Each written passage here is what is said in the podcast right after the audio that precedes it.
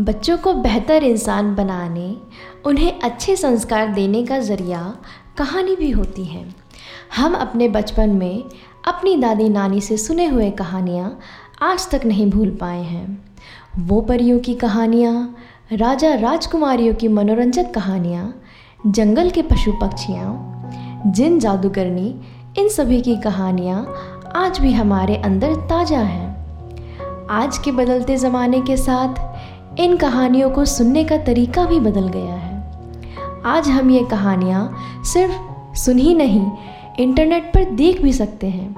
मगर मेरा मानना यह है कि जिस तरह हमारी नानी दादी हमें ये कहानियाँ सुनाया करती थी, वो हम आज इस बदलते वक्त में बहुत ही याद करते हैं।